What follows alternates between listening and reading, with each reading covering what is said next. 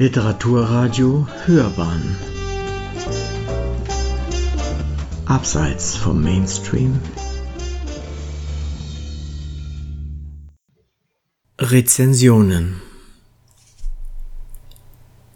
Ich wüsste nichts Lieberes als hier, nur hier. Dichterhäuser, faszinierende Orte der Erinnerung. Eine Rezension von René Rochal.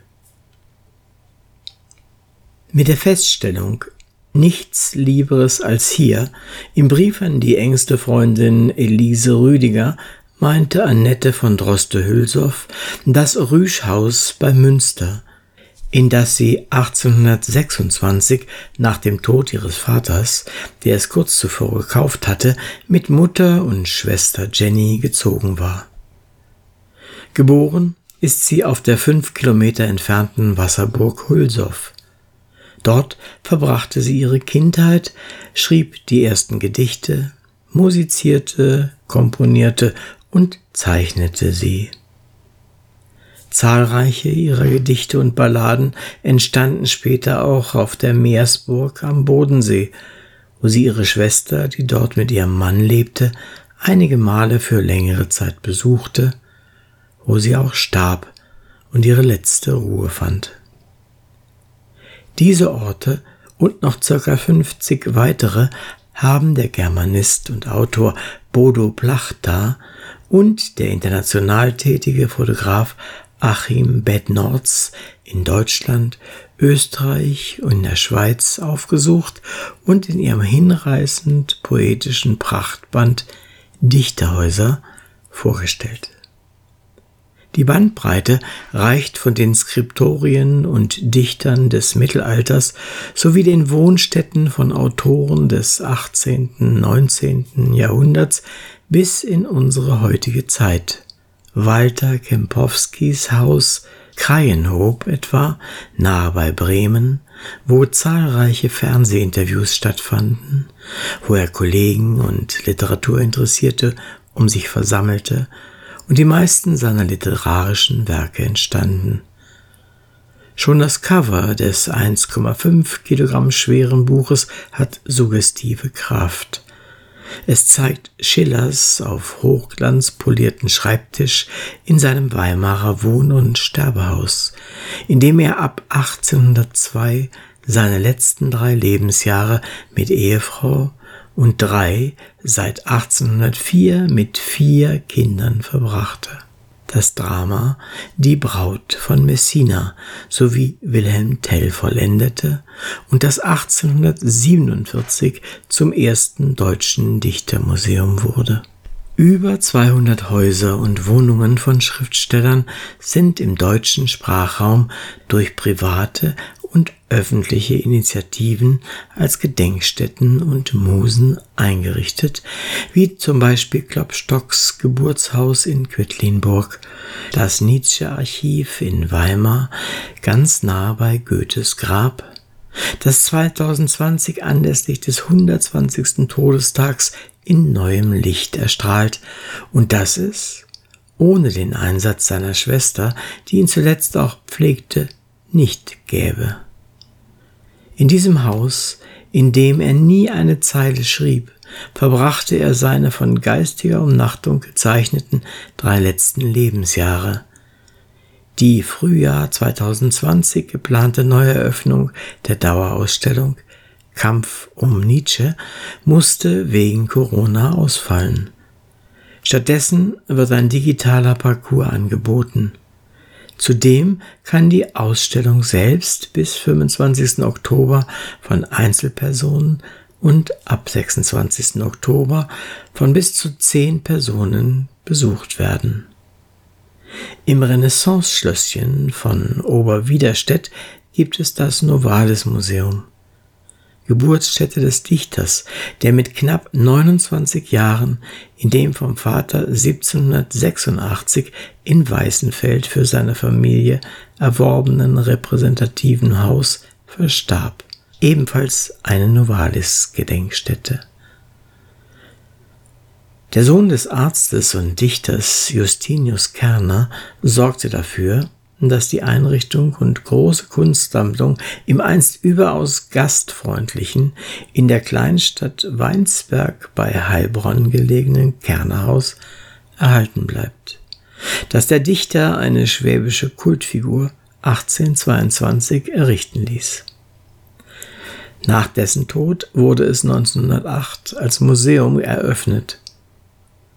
Im Stifterhaus in Linz, der Dichter bewohnte mit seiner Frau von 1848 bis zu seinem Tod 1868 den 2. Stock, nannte seine Wohnung die schönste in ganz Linz, befindet sich das Stifterinstitut. Das in Goddelau bei Darmstadt gelegene Geburtshaus des 1837 in Zürich mit 23 Jahren verstorbenen Georg Büchner wurde erst 1997 als einzige Gedenkstätte eröffnet. Noch 100 Jahre nach seiner Geburt galt der politische und literarische Außenseiter als steckbrieflich gesuchter Krimineller. Seit 1993 gibt es in Lübeck im Giebelhaus in der Mengestraße, im sogenannten Buddenbrookhaus, einst Familiensitz der Manns, 1942 ausgebombt, 1991 von der Stadt Lübeck erworben, ein Literaturmuseum. Abgebildet sind das rekonstruierte Musik- und das elegante Esszimmer, die sich im Roman zum Landschafts- bzw. zum Götterzimmer wandelten. 28 Jahre bis zu ihrem Tod lebte Anna Segers nach Flucht und Heimatlosigkeit im obersten Stock eines Mietshauses in Berlin-Adlerhof, wo sie im Literaturbetrieb schnell wieder Fuß fasste, obwohl sie eine politisch unbequeme Funktionärin war. Die mit zahlreichen Preisen und Ehrungen ausgezeichnete, äußerst produktive Autorin führte ein offenes Haus. Ihre im 1950er-Jahre-Stil eingerichtete Wohnung ist bis heute im Originalzustand erhalten. Goethes Haus am Frauenplan in Weimar mit dem fast vollständig vorhandenen Mobiliar. Im Buch abgebildet ist unter anderem sein schlichtes Schlafzimmer mit dem Sessel, in dem er 1832 starb. Es gehört wohl zu den größten Publikumsmagneten. 1794 hatte Herzog Karl August das Haus als Geschenk für Goethe erworben, das er 1789 wegen seiner Beziehung zu Christiane Vulpius auf Anweisung des Hofes für 3 Jahre verlassen musste, in das er dann aber wieder zurückkehren durfte. Hölderlins Erinnerungsstätte in Tübingen wurde ab 2017 renoviert und im Februar 2020 wieder eröffnet. Das Turmzimmer, in dem der geistig verwirrte Dichter von 1807 bis 1843 lebte, ein Schreinermeister, hatte den Kranken nach der erfolglosen Behandlung in der Tübinger Klinik Autenried in sein Haus, das direkt am Neckar liegt, fürsorglich aufgenommen. Präsentiert sich nun etwas anders als im Buch. Auf dem neuen Fußboden steht statt der beiden Stühle jetzt ein schwarzes Stehpult mit einem kleinen Tisch, an dem Hölderlin seine letzten Gedichte schrieb. 2020 feiert man seinen 250. Geburtstag. Leider mussten viele Veranstaltungen wegen Corona ausfallen. Man kann aber unter einem Internetlink in Fortsetzungsfolgen den Hyperion hören.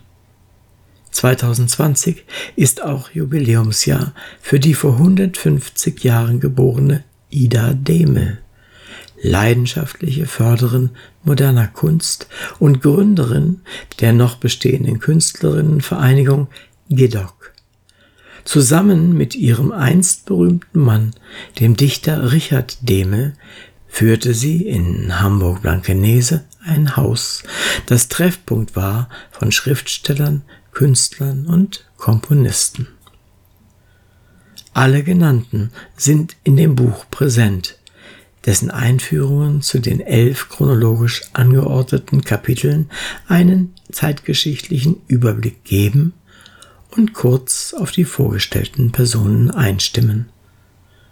Danach öffnen biografische Informationen, oft mit Hinweisen auf entsprechende Werke, textlich und bildlich Literaturschauplätze, die von Dichterglück und Dichterschicksalen, von unerfüllten Träumen und politischen Zuständen erzählen.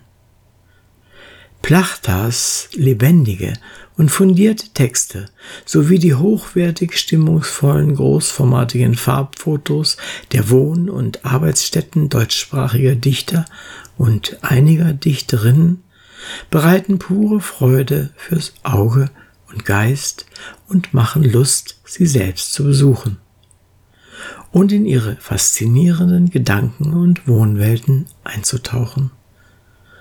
Auch wenn manche in der Realität vielleicht nicht die Magie entfalten, wie auf den glanzvollen Fotos, die intimen Einblicke in diese Dichterleben werden trotzdem verzaubern und berühren. Sie hörten Rezensionen. Ich wüsste nichts Lieberes als hier. Hier, nur hier. Dichterhäuser, faszinierende Orte der Erinnerung von René Rochal. Es sprach Uwe König.